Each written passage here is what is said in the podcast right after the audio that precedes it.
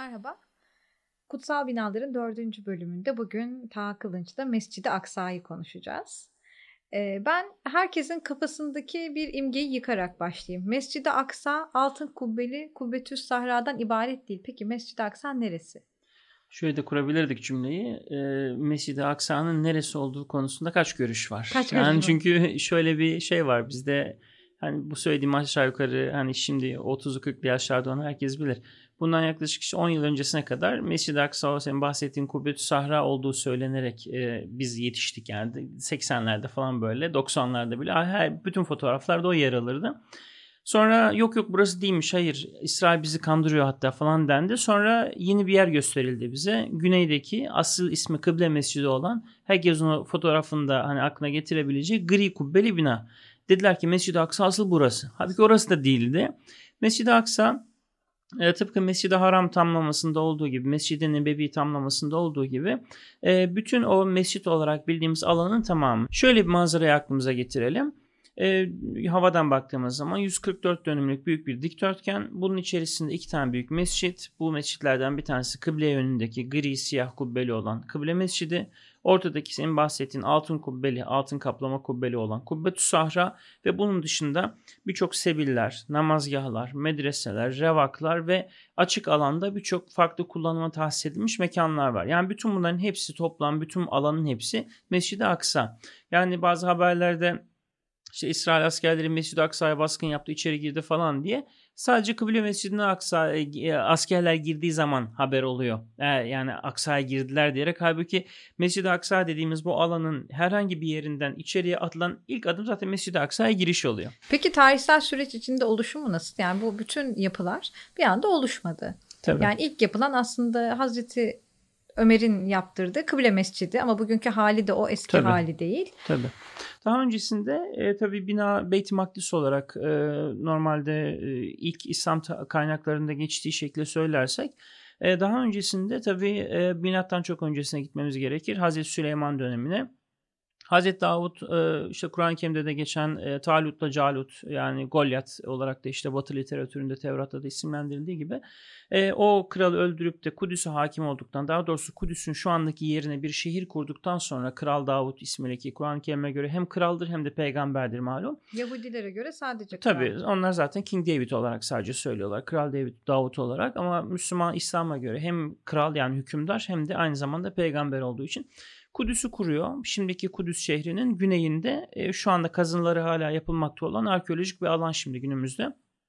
Onun kuzeyinde şu andaki Kudüs surlarının içinde bulunduğu kısımda Hazreti Süleyman'ın e, babasının hükümdarlığını daha da geliştirerek gene Kur'an-ı Kerim'e göre Hazreti Süleyman da aynı zamanda hem hükümdar hem peygamber kendisi Beyt-i Makdis'i inşa etmeye başlıyor. Tabi e, bu noktada tarih iki türlü anlatılıyor. Bir tanesi Kur'an-ı Kerim'in ve İslam'ın tarih algısı üzerinden Hazreti Süleyman'ı Allah'ın peygamberlerinden biri ama aynı zamanda hükümdar olarak anlatan tarih. Öbür tarafıyla senin de işaret ettiğin gibi Yahudilerin sadece Kral Süleyman olarak isimlendirdikleri bir milli kahraman ve aynı zamanda da aynı mitolojik yönleri de olan bir olağanüstü insan gibi onlar tasvir ediyorlar. Tabi e, bu şu durumda büyük bir tartışma ortaya çıkıyor. Süleyman'ın yaptığı mabedin, Hazreti Süleyman'ın yaptığı mabedin hüviyeti neydi? Bir kutsiyeti var mı? Ya da e, hani bu bina bir tapınak mıydı? Hani hep Süleyman Tapınağı olarak söyleniyor ama İslam tarihinde, İslam tarihi algısında Hazreti Süleyman'ın yaptığı bu mabet bir mescitti. Yani Hazreti Süleyman bir İslam peygamberi olduğuna göre e, gene Kur'an-ı Kerim'in şahitliğinde o da namazla, oruçla, zekatla, bildiğimiz ibadetlerle işte şekilleri, zamanı, rekat sayısı vesaire farklı olmakla beraber o da mükellef olduğuna göre Hazreti Süleyman'ın kurmuş olduğu bu muhteşem şehirdeki bu muhteşem binası, mabedi aslında bir mescitti. E, gene Kabe'yi konuşurken de e, ifade ettik. E, izleyicilerimiz e, hatırlayacaklardır. Yeryüzündeki ilk e, kurulan mabet Kabe olduğu için Hazreti Süleyman döneminde de kıble Kabe'ye doğruydu. Yani Hazreti Süleyman'ın inşa etmiş olduğu bu mabedin de kıblesi Mekke'ye doğru. Bugün zaten hani sen de gördün beraber de gittik. E, Kudüs'e gidip Mescid-i Aksa'yı ziyaret edenler kıblenin yapıldığı şekliyle zaten bugün birazdan ondan da bahsederiz. O gün yapıldığı şekliyle aşağı yukarı korunduğunu biliyoruz. Tamamen içinde e, herhangi bir kıble değişimi olmaksızın düz bir şekilde kıbleye doğru döndüğünü görürler. Biz de gördük. Şimdi bu neye işaret ediyor? Normalde gayrimüslimlere ait bir binayı alıp ya da e, camiye çevirdiğinizde içinde mutlaka e, İslam'ın kıblesine göre bir değişiklik yaparsınız. Orada çok ilginçtir. Bina zaten kıbleye doğru dönük olarak inşa edildiği için Hazreti Süleyman döneminde Kabe'ye doğru içinde normal bir şekilde o zamanki haliyle o zamanki kraküsü, kraküsü üzerinde namaz kıldığınızda direkt olarak zaten güneye doğru dönünce kıbleye doğru bakar. Bu da enteresan bir arkeolojik e, bir kanıttır bana sorarsan. Çünkü e, Hazreti Süleyman'ın yapmış olduğu bu Beyt-i Makdis'in nerede olduğuna dair bir takım tartışmalar var. Hatta enteresandır. E, hani İslam dünyasındaki bazı yorumlarda da ben bu yorumların hani doğru olduğunu düşünmüyorum. Yani çünkü bunun tam tersi çok fazla kanıt var elimizde. Ama bunu söyleyenler var. E, Hazreti Süleyman'ın yapmış olduğu mabedin aslında Kudüs'te olmadığı yani Beyt-i Makdis dediğimiz Mescid-i Aksa dediğimiz binanın aslında Kudüs'teki şimdiki yapıyla alakasının olmadığı şeklinde yorumlar. Bazıları Filistin'in başka bir yerinde olduğunu söylüyor. Bazıları Kudüs'ün başka bir yerinde olduğunu söylüyor. Bazıları Mekke'de olduğunu söylüyor Kur'an-ı Kerim'de. hiçbir e, kalıntı vesaire. E, kalıntı yok. Kalıntı. Mesela e, ilginç bir şekilde Kur'an-ı Kerim'de İsra suresinin birinci ayetine geçen Mescid-i Aksa ifadesini e, Mekke yakınlarındaki uzak bir mescide gitti bir peygamber. Çünkü Aksa uzak. Bir gece demek. evet Aksa en uzak demek. E, o şey diyorlar yani bu tabii bu çok e, hani spekülatif ve kanıtı olmayan bir yorum.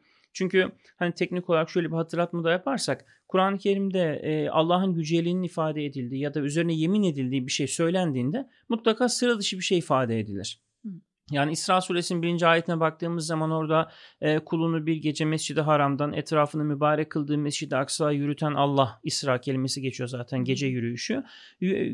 Her türlü eksiklikten uzaktır. Şimdi eğer Mescid-i Aksa e, söyledikleri, iddia ettikleri gibi Kabe'nin ya da Mekke'nin hemen uzağındaki biraz yürümeyle gidilebilecek bir şey olsa Peygamber Efendimizin bir gece oraya doğru yürümesi Kur'an-ı Kerim'de üzerine yemin edilecek Allah'ın büyüklüğünün vurgulanacağı bir şey olmazdı. Bu kadar enteresan bir hadise olmaz. Yani hani bir gece herhangi bir insanın gidebileceği uzak uzak bir mescit.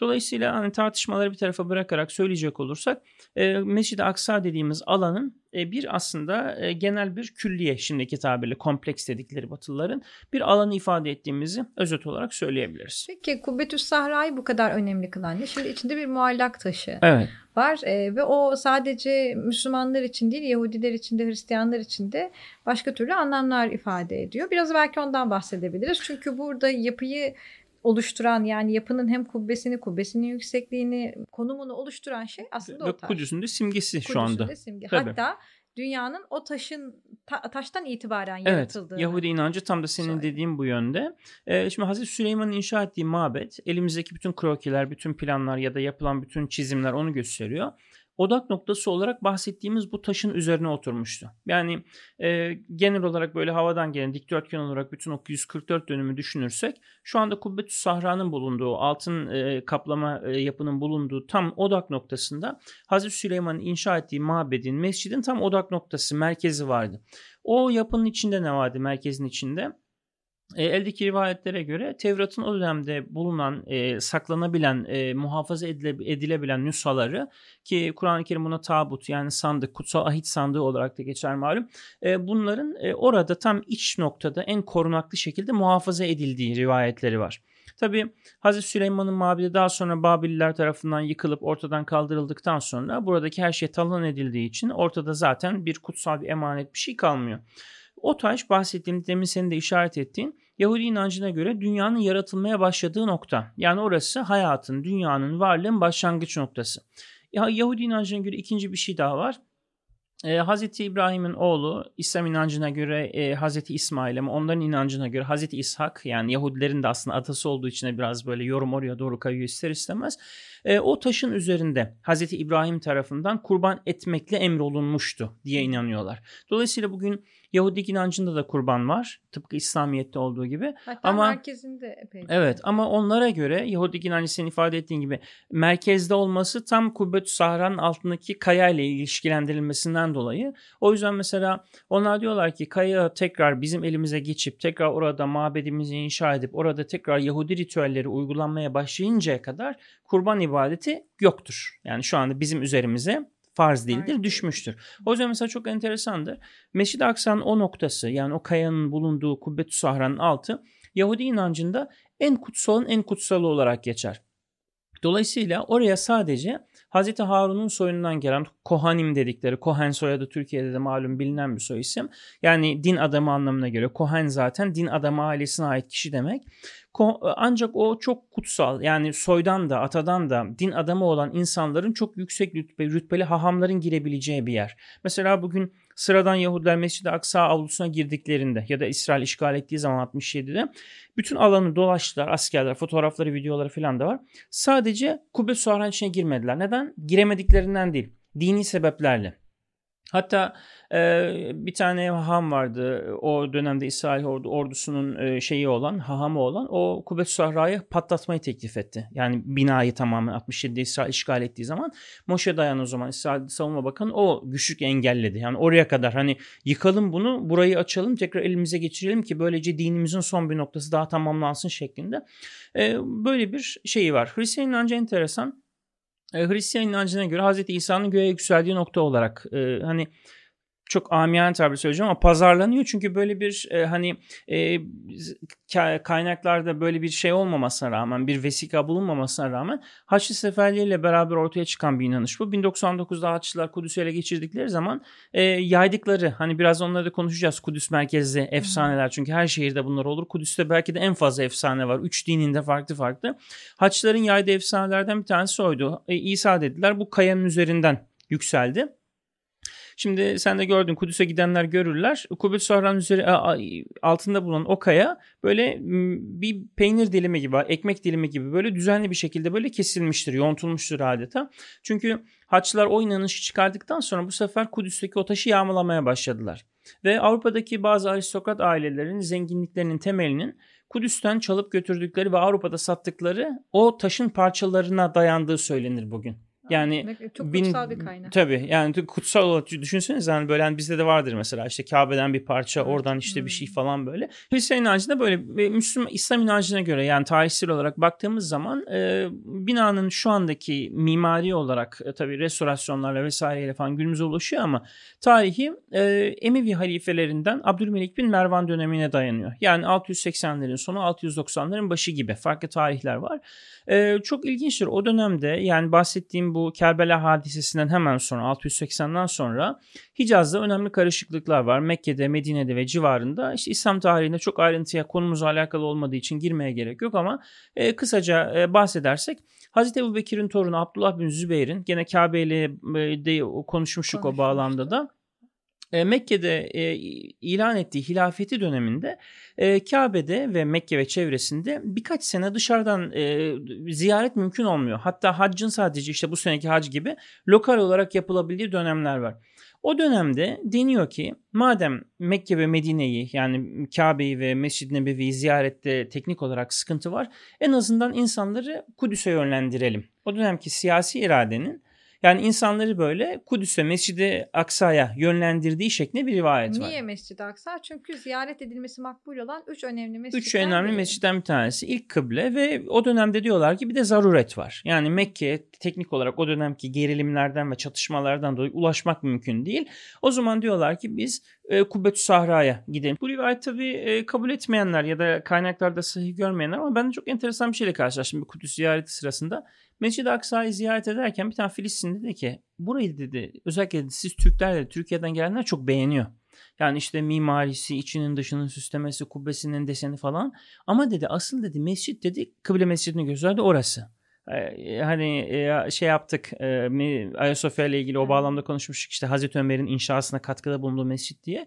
Burası dedi demin bahsettiğim o rivayete atıfta bulunarak bir şey için yapıldı. Abdülmelik bin Mervan döneminde dedi Abdülmelik bin Mervan o dönemki halife e, Mekke'de gerilim ve sıkıntı olduğu için de insanları böyle tırnak içinde zaruret icabı buraya yönlendirmek için dedi bunu yaptı.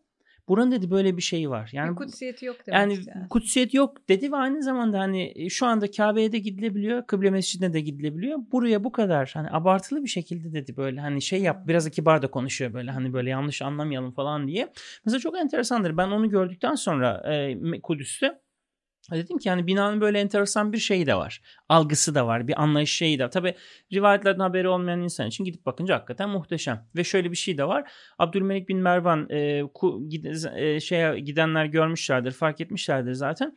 E, Kubbet Suhra yaptırdığı noktayı seçerken orayı şey olarak e, Kudüs'ün en yüksek noktası olarak seçiyor. Çünkü Kudüs malum tepelerden oluşuyor.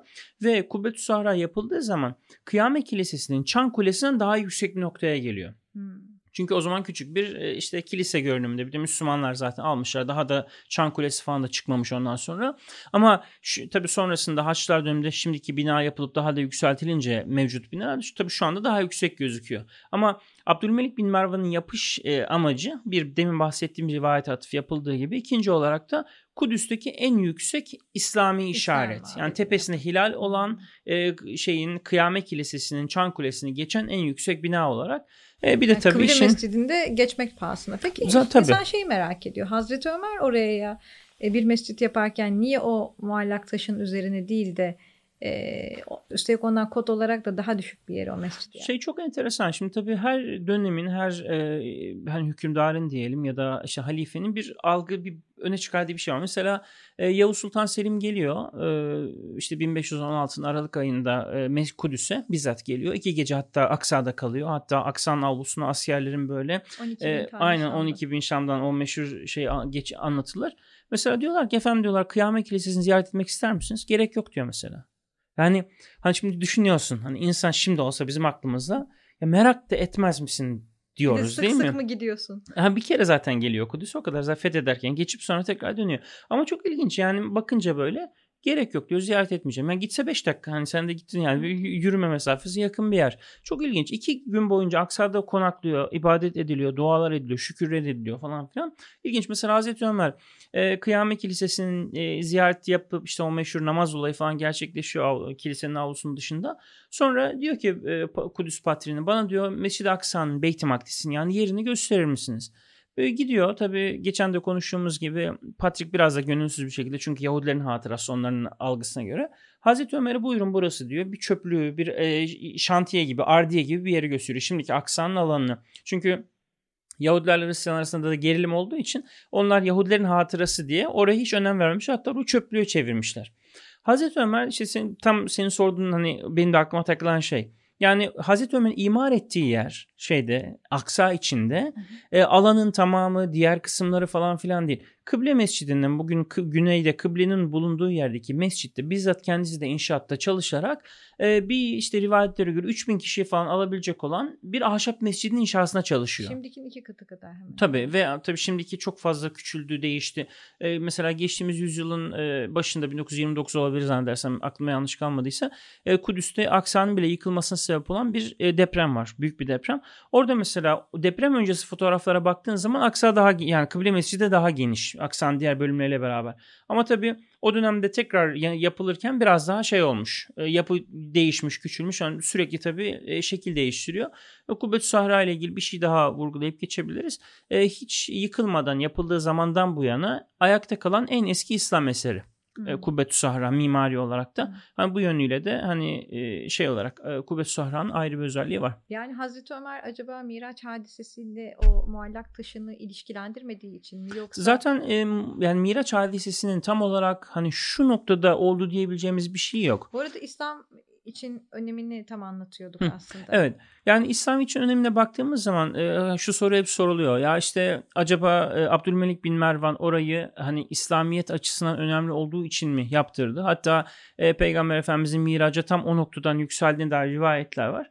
Ama bununla ilgili tabii e, hani elimizde güvenilir yani gerçek anlamda tabii herhangi bir kitapta geçiyor olması günümüzde kaynak olarak yeter görülebilir. Hatta bazen kaynaklarda bu geçmiyor dediğimizde herhangi bir şey için basılı herhangi bir kitap getirip al kaynak diyen olabiliyor. Tabii kaynak dediğimiz zaman ilk dönemin tarih kitaplarını ve önemli güvenilir eserleri kastedelim. Şimdi Peygamber Efendimizin miraca tam olarak nereden yükseldiği o alan içerisinde Kudüs'e geldiği sabit. Ee, işte peygamberlere namaz kıldığı, kıldırdığı sabit. Ama tam olarak buradan mı şuradan mı?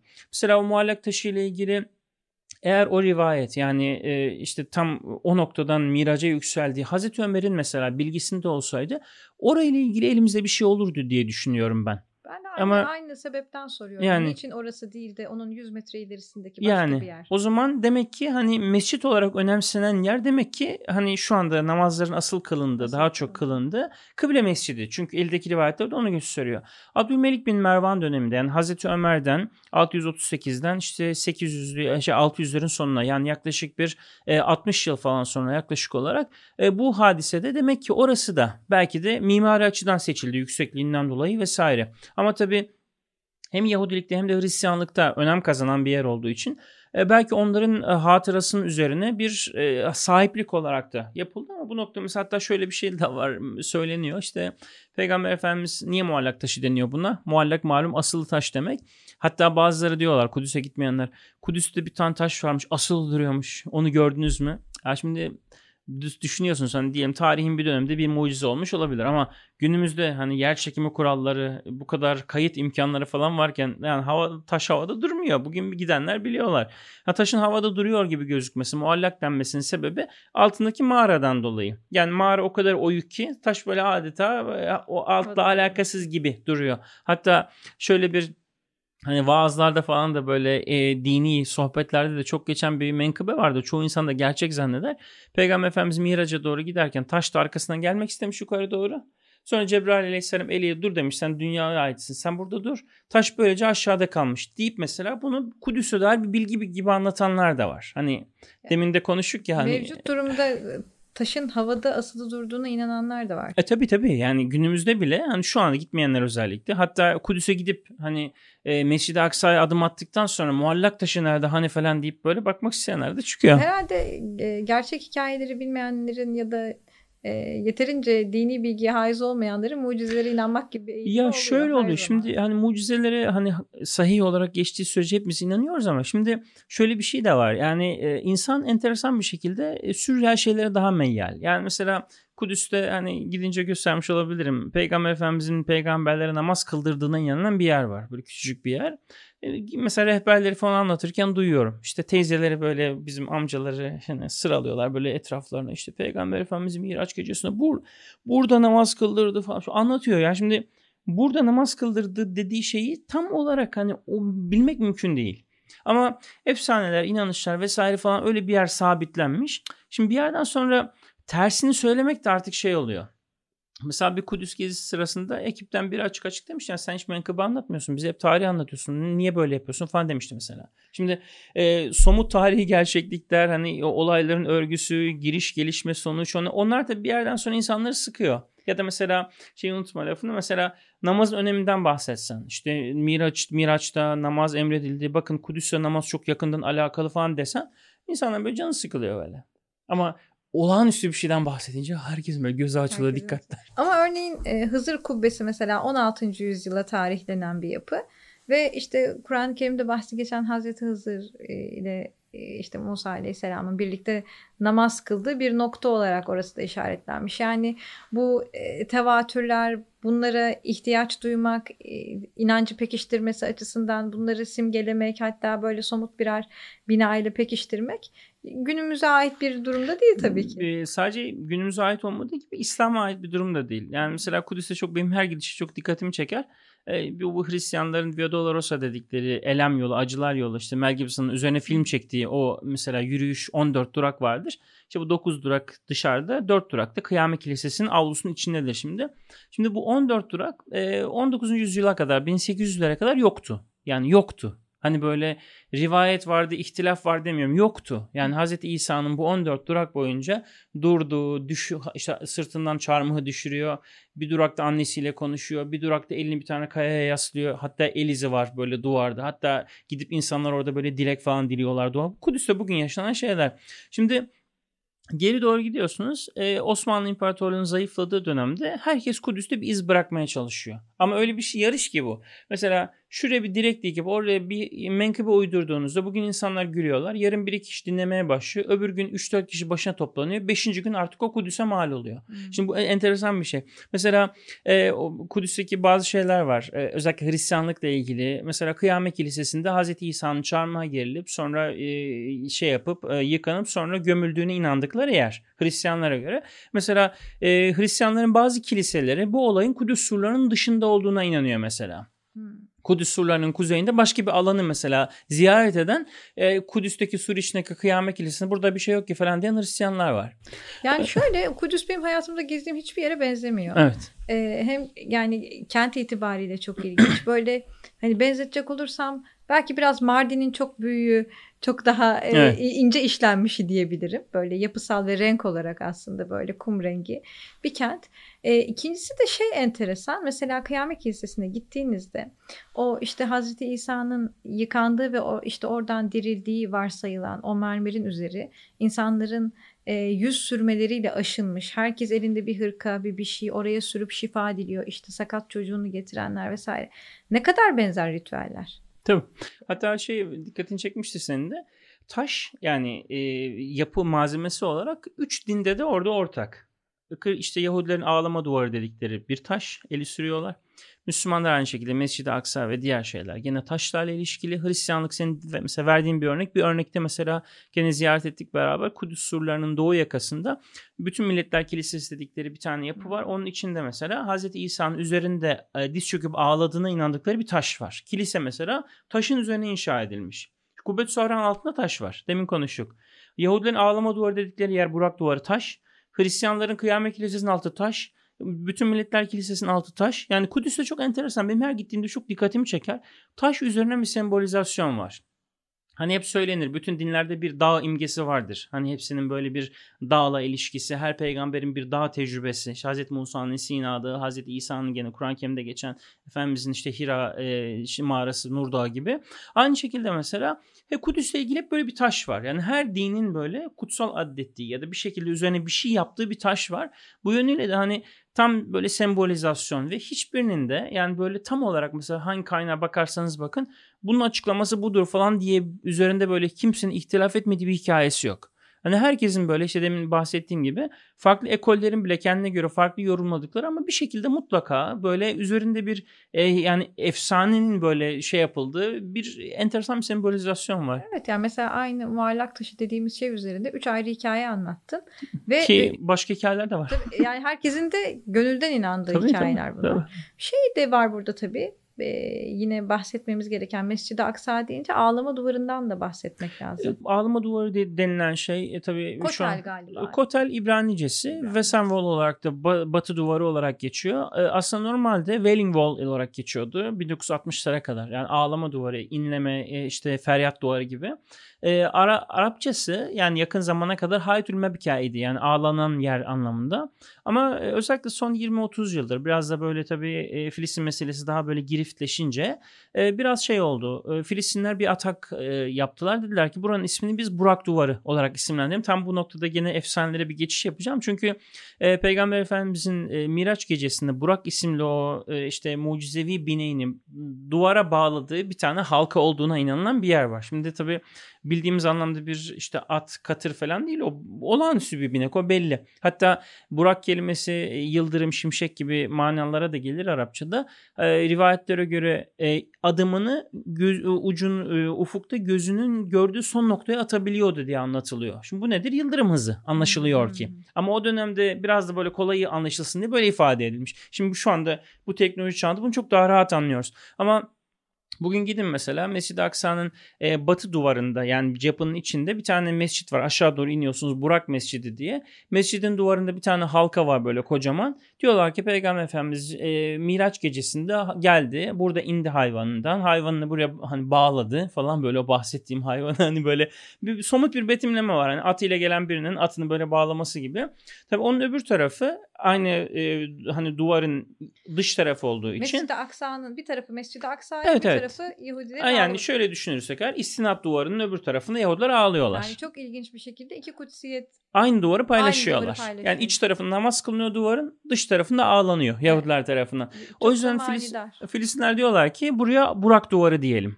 İşte özellikle bazı kaynaklarda geçiyordu bu. Şimdi tabii son yıllarda daha da böyle hani şey yaptılar. Ee, Biraz da böyle e, enformatik anlamda da biraz üstüne geçirme adına. Ee, Yahudilerin tabii e, biraz Mescid-i Aksa'nın tarihine de atıf yaparak bunu anlatalım. Hazreti Süleyman'ın inşa ettiği mabet Babililer tarafından yıkıldığı zaman e, Babilliler bütün şehirdeki Yahudileri e, Irak'a bugünkü Irak topraklarını sürgüne götürdüler. Yahudi tarihinde o Babil sürgünü olarak bilinir. Daha sonra Babililerle e, o dönemin İranlıları arasında e, işte Persler arasında bir savaşta Persler bu defa Babilileri mağlup edince Yahudileri ödül olarak Pers kralı Büyük Kuruş, Sirus falan farklı isimlerde geçer. E, Filistin'e tekrar geri dönmek için Yahudilere müsaade etti. Yahudiler geldiler tekrar Hazreti İsa öncesinden bahsediyorum tabii ki. Tekrar Beyt-i Makdis'i inşa ettiler. Yani Beyt-i Makdis'in ikinci versiyonu. Onlar e, ikinci e, ev olarak, ikinci beyt olarak söylerler. Daha sonra milattan sonra 70'te Romalılar bu defa Kudüs'e girdikleri zaman Roma kralı, e, Romalı komutan Titus e, liderliğinde e, şehirdeki her şeyle beraber Beyt-i Makdis'i ve Kudüs'teki bütün dini mekanları da tamamen ortadan kaldırdılar. Bu e, Kudüs'ün iki kez tamamen yıkıldığı... Evet tamamen birincisi Babililer ikincisi e, Romalılar dönemi. Tabii ondan sonra Yahudiler dünyanın her tarafına dağıldı. Çok sembolik bir cemaat kaldı Filistin ve çevresinde. Onun dışında işte son İsrail geçtiğimiz yüzyılda kurulana kadar Yahudiler dünyanın dört bir tarafında bir birlikten yoksun bir şekilde yaşıyorlardı. Tabii Beyt-i Makdis'in ikinci defa yıkılışı e, her yaz e, işte Ağustos ayına denk geliyor aşağı yukarı.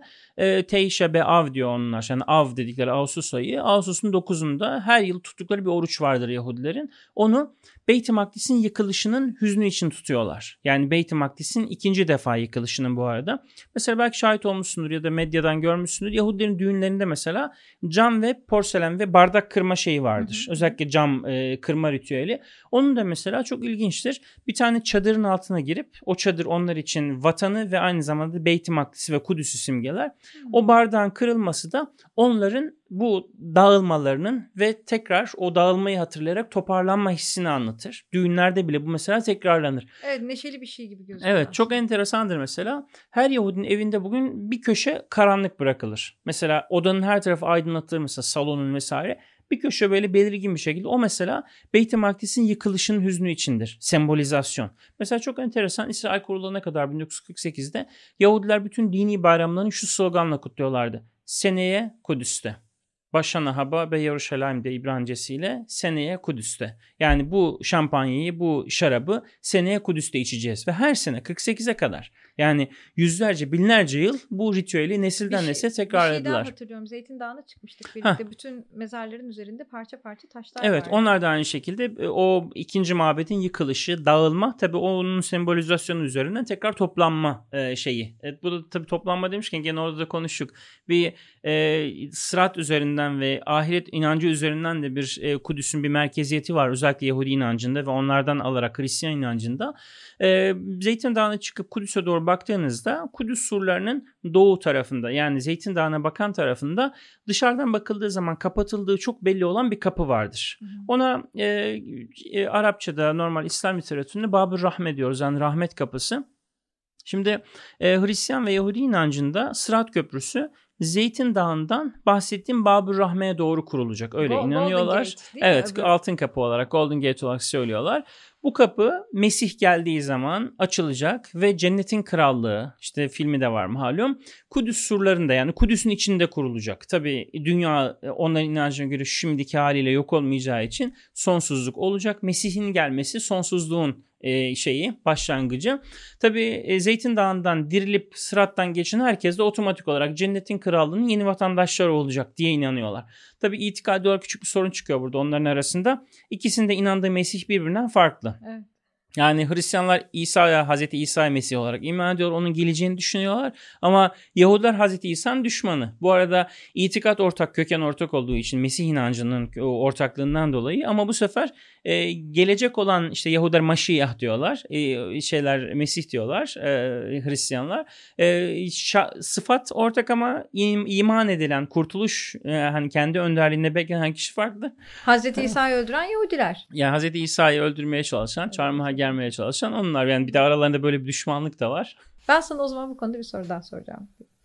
Şimdi Süleyman Mabedi ile ilgili bir sürü görsel var elimizde. Yani maketleri var. Hı-hı. Özellikle Yahudilerin tabii, tabii. gidip böyle... Kudüs'te de çok büyük müze var. Açık Hava Müzesi. Orada böyle e, gerçeğe yakın bir boyutta yaptılar.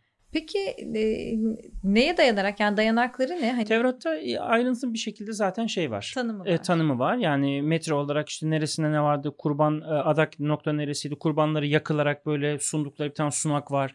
E, abdest muhtemelen ama tabii onların inancında o şekilde tarif edilmediği için temizlik yapılan havuzlar var. E, içeride Beyt Makdis'in tam göbeğinde e, onlar işte Batem Betamiktaş diyorlar. Hani aslında direkt Arapçasının İbranice tercümesiyle.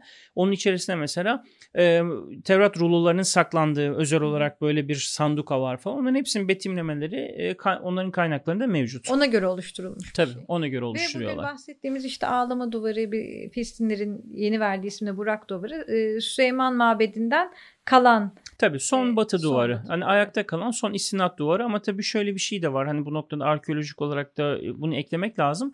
E, hala Hazreti Süleyman'ın yaptığı temellere ulaşamadılar. şu, ona ilişkin de bir arkeolojik Tabii kazı var tabii hemen tabii. Aynen. yanında. Aksan altında direkt böyle temellerin aşağı doğru zaten bugün ağlama duvarı dedikleri noktaya geçerken e, yere böyle şeyler koymuşlar. Aşağıya böyle görebileceğin mazgal ama e, camlı bir şekilde. Oradan aşağı doğru baktığınız zaman zaten e, şehrin böyle arkeolojik özeti gibi aşağı doğru bütün dönemlerde yapılan bütün şeyler üst üste duruyor bütün temeller. Hı. Ama hala Hazreti Süleyman'ın koyduğu temele ulaşamadılar arkeolojik olarak. Bir de şey var, e, Kur'an-ı Kerim'de geçen bir hadise var. Bu e, Süleyman Mabedi ile ilgili, Belkıs'la ilgili bir hadise. Ben onu ilginç bulurum. İşte orada e, Sebe Melikesi Belkıs geliyor. E, billurdan bir zeminde yürürken onu su zannederek Hı hı. eteklerini topluyor. E, oradaki bahis herhalde cam. Yani cam bir zeminden Tabii bahsediyor. tabii. Yani tabii orası hani Mes- Mescid-i Aksa mıdır yoksa Hazreti Süleyman'ın sarayı mıdır? O noktada bir ihtilaf var. Farklı görüşler var. Yani bu Kudüs'teki bahsi geçen yapı olduğundan emin değiliz. Tabii yani şey diyor e, geliyor tabii biraz da Hazreti Süleyman e, kraliçeyi etkilemek için e, bir zaten tahtını getirtiyor. Hatta geldiği zaman bak diyor işte ondan sonra aa diyor tıpkı benim tahtım gibi diyor. Kendi tahtını tanıyamıyor. Bir de ikincisi senin bahsettiğin işte o e, Neml suresinde geçen e, saraya işte gir diyor geç bakalım diyor işte hani beraber iki tane devlet başkanının bir böyle e, ev sahibinin onu gezdirmesi gibi. Ondan sonra e, kadın da e, sen ifade ettiğin gibi e, etekleri ıslanmasın diye hafif böyle yukarı doğru sıvıyor paçasını, eteğinin, elbisesinin eteğini. Tabii o e, bu billur saray hani kraliçeyi hayran bırakan yapı e, Mescid-i Aksa olmasa gerek şimdiki. Hani çünkü Hazreti Süleyman'ın aynı zamanda hani e, cinleri, rüzgarları, e, her türlü bizim bilmediğimiz başka varlıkları çalıştırdığı muazzam bir mimari yapı da da yaptığı da anlaşılıyor. Sadece belki şimdi Kudüs'ten ibaret de değil muhtemelen hükümranlığı. Dolayısıyla e, o da gene tabii Kudüs'te olsa gerek ama Aksa olmasa gerek. Doğru. Ona dair zaten elimizde Tabii. hiçbir kalıntı yok. Tabii. Şimdi e, Mescid-i Aksa kocaman bir yer dediğin gibi içinde bir sürü irili ufaklı yapılar var. İşte bir İslam müzesi var. E, Hazreti Meryem'in itikafa çekildiğini düşündüğümüz Hı ve inandığımız bir alan var. Rahmet kapısının önünde de bir mescit var. Evet. E, orada artık doğruluğunun bizim için de tartışılmaz olduğu güzel de bir hikaye var Evet. İmam Gazali ile ilgili. İmam Gazali'nin Haç seferlerinin hemen öncesinde 1099'da Kudüs düşmeden hemen önce e, Kudüs'te yaklaşık 2 yıllık bir itikaf dönemi var. Yani şehre çekilip böyle biraz böyle hem sakin bir şekilde tabii o coğrafya yine karma karışık o dönemde de rivayetlere göre e, İhya-i Ulumiddin isimli temel eserinin e, büyük oranda tamamına yakınını orada yazdığı kabul ediliyor. Yani o e, Kudüs'teki o bahsettiğin rahmet kapısının içindeki mescitte küçük bir hücre orası zaten. Oraya çekilip e, hani böyle oranın da e, hani İslam tarihiyle hani ilmi tarihimizle de böyle e, güzel bir bağlantısı var dediğin gibi. Şey ilginç kronolojik olarak e, yine bütün İslam medeniyetlerini e, Mescid-i Aksa sınırları içinde görmek mümkün. Tabii bu bu yönüyle e, Mescid-i Aksa tek. Yani diğer e, mesela Os- Kahire'de, ondan sonra Şam'da, diğer yerlerde Osmanlı, Eyyubi, Memlük beraber bulabiliyoruz. Ama Emevi, Abbasi, e, Eyyubi, Memlük, Osmanlı, hani hatta yeni dönem hepsini böyle e, bütün dönem özelliklerini yansıtacak şekilde aynı alanda küçücük bir alanda böyle e, şey yapan, e, barındıran belki de tek yer Aksa Külliyesi. E, zaten gidenler de görürler. Osmanlı İmparatorluğu e, Kudüs'ü e, şey, ele aldığı zaman fethettiği zaman 1516-17'de Yavuz Sultan Selim şehri tamamen surları yıkılmış bir şekilde buluyor. Yani Kudüs'ün surları şimdiki gördüğümüz binalar Kanuni döneminde Mimar Sinan eseri. Kudüs'ün surlarını yıkma stratejisi çok enteresan. Eyyubiler döneminde uygulanıyor 1200'lerin ortasında. Tabi Haçlılar e, Kudüs'ten çekilmişler, bırakmışlar Kudüs'ü ama hala e, etrafta yani Akdeniz'in diğer yerlerinde, şimdiki Lübnan ve civarında hala küçük Haçlı kontlukları var. Dolayısıyla e, her an bir yeni bir Haçlı seferiyle Kudüs tekrar düşebilir diye Eyyubi yönetimi o dönemde çok ilginç bir risk alıyor. Çok ilginçtir o. Diyorlar ki şehrin surlarını yıkalım böylece diyorlar şehri harabeye çevirip gözden düşürelim. Yani şehrin çekiciliği ortadan kaybolsun. Dünya tarihinde bu e, hiç uygulanmamış bir şey o zamana kadar. Hani bir şehri savunmak için yıkmak. Yani surlarını tamamen yıkarak herkesin ulaşabileceği bir yer haline getirmek böylece saldırıdan korumak. Yani büyük bir risk aslında ve tutuyor bu blöfte tabiri caizse. Ondan sonra Eyyubiler dönemi e, bahsettiğim Memlükler 1260'tan 1517'ye kadar e, şehri bildiğimiz anlamda bugünkü şekilde surlarla çevirmiyorlar. Aynı stratejiyi sürdürüyorlar.